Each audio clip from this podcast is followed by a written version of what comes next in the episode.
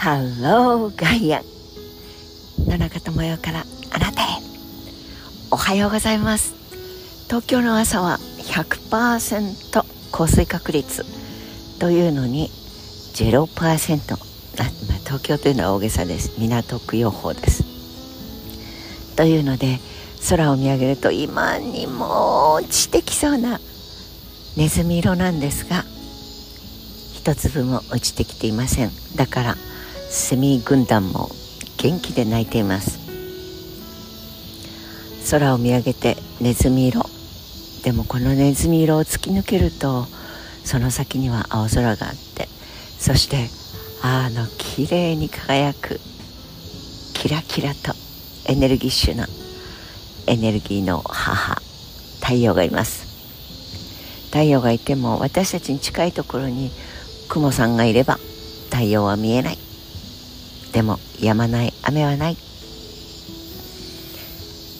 という言葉があるように水循環で作られた雲はそのうち思いっきり涙を流していや嬉し涙も悲し涙も強烈な抗議の涙もありますでもいずれにしても私たちにまた水を届けてくれた後はさっぱりと青空が広がって宇宙の彼方まで見えてくる。という宇宙の中にいる地球の中にじゃない中にじゃいないです。暑すぎて。地球の上にへばりついてる私たちです。あふと太陽のことが気になりました。大きさは地球のどれぐらいあると思います？ご存知ですか？ふと思い出しましたよ。地球の直径の109倍近くだったと思います。体積は130万倍と言われています。水素ガスの塊。そう水素爆発の塊ガスの塊。すごいことです。自らが光っています。自らが光っていますとか言うとなんか違和感を覚えますが太陽は光とエネルギーを与えてくれている。我らの母なるお星様恒星常に光っているという立身弁の渡るくんと書いて恒星です。そう自らが光を放っているお星様。そして私たちはその周りをぐるぐるぐるぐるぐるぐると回っている惑星です。プラネットですね。でその惑星の周りをぐるぐるぐるぐるぐるぐる。我らの地球の周りにはお月様というムーンがいてくれて28日かかって私たちの周りを回ってくれています。でこのやり取りが例えばサンゴ礁産卵期人類に排卵。そしてたくさんの命にメッセージを送ってくれている。ビヨーン。海が引き潮満ちてくる満潮。これもお月様のなせる技。その回転してぐるぐる回ってる間引っ張ってってくれるのでその引っ張りが後から水の形でまあお水70%表面を覆っていますから引っ張られてっていうのはお月様とちょっとタイムラグがあって時間差があってビヨーンと引っ張られてきたりあるいはスーパームーンとかブルームーンとか昨今ではお月様の満ち欠けのカレンダーもたくさん人気があって販売されていますがとにかくその宇宙からのメッセージというのを私たちは強烈に受けているわけですよね。そのメッセージの中で重力から引っ張られている力を引力で回っていますから我々地球は律儀にぐるりと一日一回自分でぐるぐる回っている。当然遠心力というのがかかります。だからたくさんの力が私たちの命を命たらしめてくれているわけです。自然分娩だと統計を取ってみると満月と新月の時にビヨーンと一番数が多いと言われています。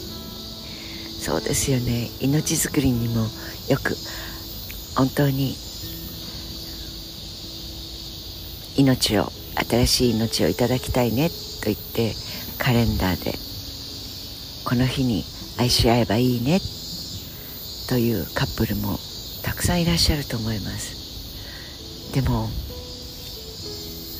こればっかりはそのメッセージの通りに営みをしたところで何億と言われる聖子とその月に降りてきてくれた卵子が命を。えちょっと違くない？タイミング悪いしちょっと、まあ、元気がないみたいよというのでじゃあまたね。受精をしない。受胎をしない。そういうこともたくさんたくさんありますよね。頭で考えたことと宇宙のエネルギーのそして自分の体の持っているタイミング。これが合うわけがない。けれども合わない方がおかしいと考えるようになってしまった。昨今の人類はいろんなところで頭ぶつけてすっ転んで自分から自ら傷ついてそんなことをたくさんしているようです。あお空を見上げて今日お話をシェアさせていただきたいなと思っていた事柄ではなくて太陽と宇宙の話になってしまいました。そう時々思いついたら宇宙の話をしたいなとも思っています。なぜかというと例のパースペクティブです。そういう大きな風呂敷を広げたところでなね現実はおまんま食わなきゃいけないんだよ。という表現でたしなめられること小さい頃もよくありました。でもその時思ったのは例えばですよ自分の直径が1メートルでそう109倍110倍近く。ってことは100メートル走ぐらいの直径になるわけです太陽が。それでこれだけ離れていながらその大きなものの周りを回っている地球人の自分っていうのを頭で想像するとなんとなく直径1メートル、まあ、半径1メートル？でも2メートルでもいいんですがこの身の回りに起こっていることの小ささというのが宇宙の眼鏡をかけると何とも小さく見えてきてそんなことで引きずられる必要はないなと思ったりそういい加減なんですよね。でも両方事実です。だから片目をつぶってどっちかを見ないのではなくて両目を開けて両方見る。そうすると自分のポジショニングっていうのが常にそんなにおどおどすることはないとかそんなにいい気になってる。いい気になったところでたかだか米粒にも満たない存在だよ。教えてくれる。だから現実事実というのはとっても広いとっても大きな風呂敷で包んでもらっている米粒以下の自分というのを想像できるだけでも良い人生を歩んでいける。いい加減になってはいけないけれど良い加減でバランスをとれている。